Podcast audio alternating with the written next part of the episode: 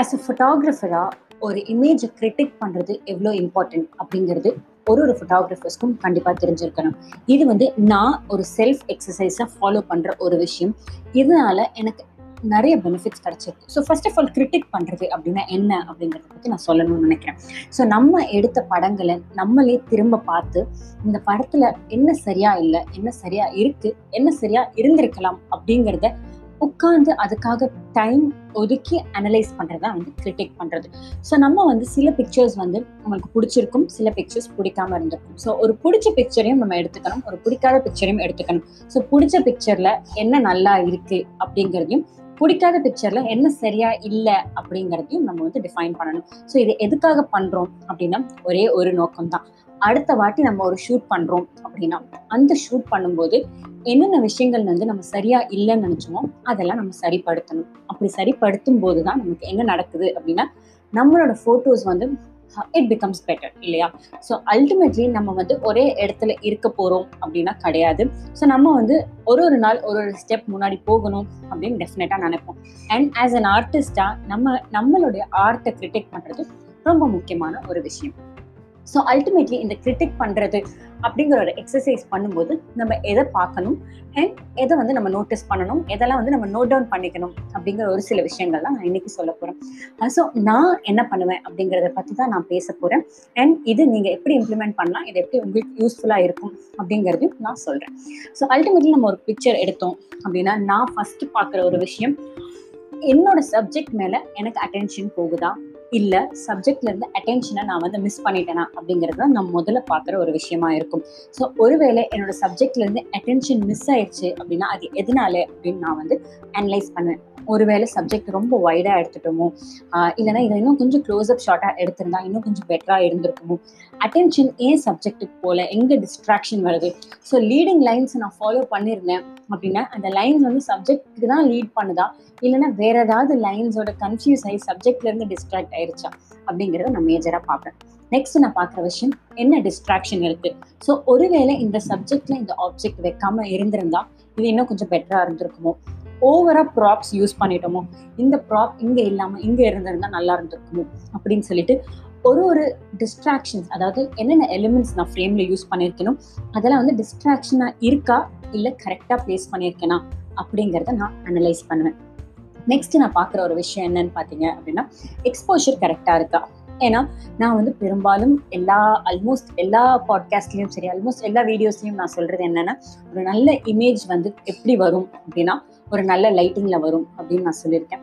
So என்னோட பிக்சர்ஸ்ல lighting and exposure வந்து நான் கரெக்டாக பண்ணியிருக்கேனா அப்படிங்கிறத நான் வந்து செல்ஃபாக அனலைஸ் பண்ணுவேன். ஸோ ஹிஸ்டோகிராம் அப்படிங்கிற ஒரு விஷயத்தை வச்சும் எனக்கு நிறைய விஷயங்கள் தெரிய வரும். அண்ட் அது மூலயமா வந்துட்டு எப்படி இந்த லைட்டிங்கை நான் பெட்டராக எடுத்திருக்கலாம்? இல்லைனா எங்கே நான் லைட் பிளேஸ் பண்ணேன்? அப்படிங்கிறத அனலைஸ் பண்ணி இதை நான் இங்கே பே பிளேஸ் பண்ணி இருந்திருக்கணும். இல்லைனா வந்துட்டு இன்னும் ஒரு ஹை ஆங்கிளில் லைட் கொடுத்துருக்கணும். இல்லைனா வந்து ஹார்ஷான ஷேடோஸ் இருக்கு. இதை வந்து நம்ம சாஃப்டன் பண்ணியிருக்கணும்.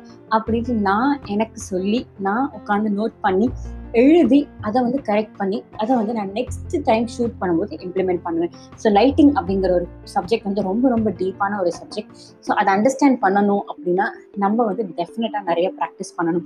ஸோ ஒரு ஃபோட்டோவில் லைட்டிங் நல்லா இல்லை அப்படின்னு எனக்கு தெரிஞ்சுது அப்படின்னா நான் இமீடியட்டாக அந்த லைட்டிங்கை நான் திரும்ப இம்ப்ளிமெண்ட் பண்ணி ஒரு டம்மி சப்ஜெக்ட் வச்சு எப்படி இதை வந்து இன்னும் கொஞ்சம் பெட்டராக பண்ணலாம் அப்படிங்கிறது டெஃபினட்டாக அனலைஸ் பண்ணுவேன். நெக்ஸ்ட் நான் அனலைஸ் பண்ணுற ஒரு விஷயம் என்னன்னு பார்த்தீங்கன்னா கலர்ஸ் ஸோ வந்து என்னோட பேக்ரவுண்டுக்கும் என்னோட சப்ஜெக்ட்டுக்கும் கலர்ஸ் வந்து காம்ப்ளிமெண்டிங்காக இருக்கா? கான்ட்ராஸ்டிங்காக இருக்கா? இல்லைன்னா எர்ரிலவெண்ட்டாக இருக்கா? இந்த கலருக்கு பதில் இந்த கலர் யூஸ் பண்ணியிருந்தா இன்னும் இந்த பிக்சர் வந்து ஒரு இம்பேக்ட் கிரியேட் பண்ணியிருக்குமா இல்லை இன்னும் இந்த பிக்சர் வந்து என்ஹான்ஸ் பண்ணி கொடுத்துருக்குமா? அப்படிங்கிறத நான் ரொம்ப நோட்டீஸ் பண்ணுவேன்.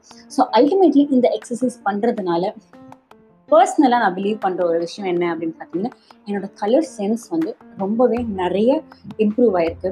ஸோ ஆஃப் லைட் இத்தனை வருஷம் நான் ஷூட் பண்ணதில் என்னோட கலர் சென்ஸை வந்துட்டு நான் நல்ல டிஃபைன் பண்ணது எதனால அப்படின்னு பார்த்தீங்கன்னா என்னுடைய இந்த எக்ஸசைஸ்னால தான் ஸோ கண்டிப்பாக போன ஷூட்டுக்கும் இந்த ஷூட்டுக்கும் இருக்கிற டிஃப்ரென்ஸ் பார்த்தீங்க அப்படின்னா டெஃபினட்டாக ஒரு பெரிய கேப் இருக்கும்.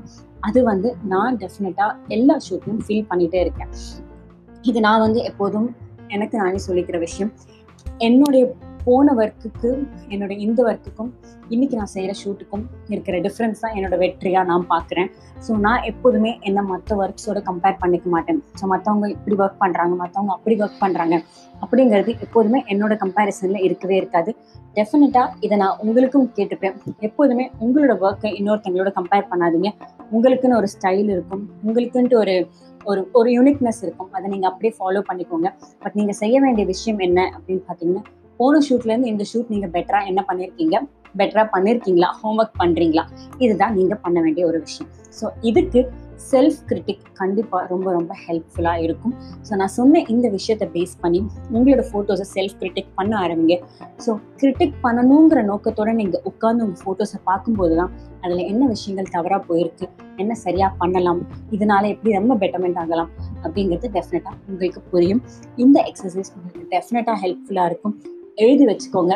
இன்னைக்கு நீங்கள் எடுக்கிற இந்த ஸ்டெப் நாளைக்கு நீங்கள் பண்ணுற ஷூட்டில் பெரிய இம்பேக்ட் கொடுக்கறதுக்கு நிறைய சான்சஸ் இருக்குது டெஃபினட்டாக அப்போ வந்து என்ன நீங்கள் தேங்க் பண்ணுவீங்க. அதுக்கு நான் இப்போவே ரெடி ஆகிக்கிறேன் ஸோ இன்னைக்கு இன்னைக்கான பாட்காஸ்ட் உங்களுக்கு டெஃபினட்டாக பிடிச்சிருக்கும் நம்புகிறேன் என்ன மாதிரி நான் செய்கிற சில விஷயங்களை சொல்லி உங்களை நான் ஹெல்ப் பண்ணணும் அப்படிங்கிறது தான் இந்த பாட்காஸ்ட் அண்ட் நான் பண்ணுற டிஃப்ரெண்ட் வீடியோஸ்க்கான நோக்கம்.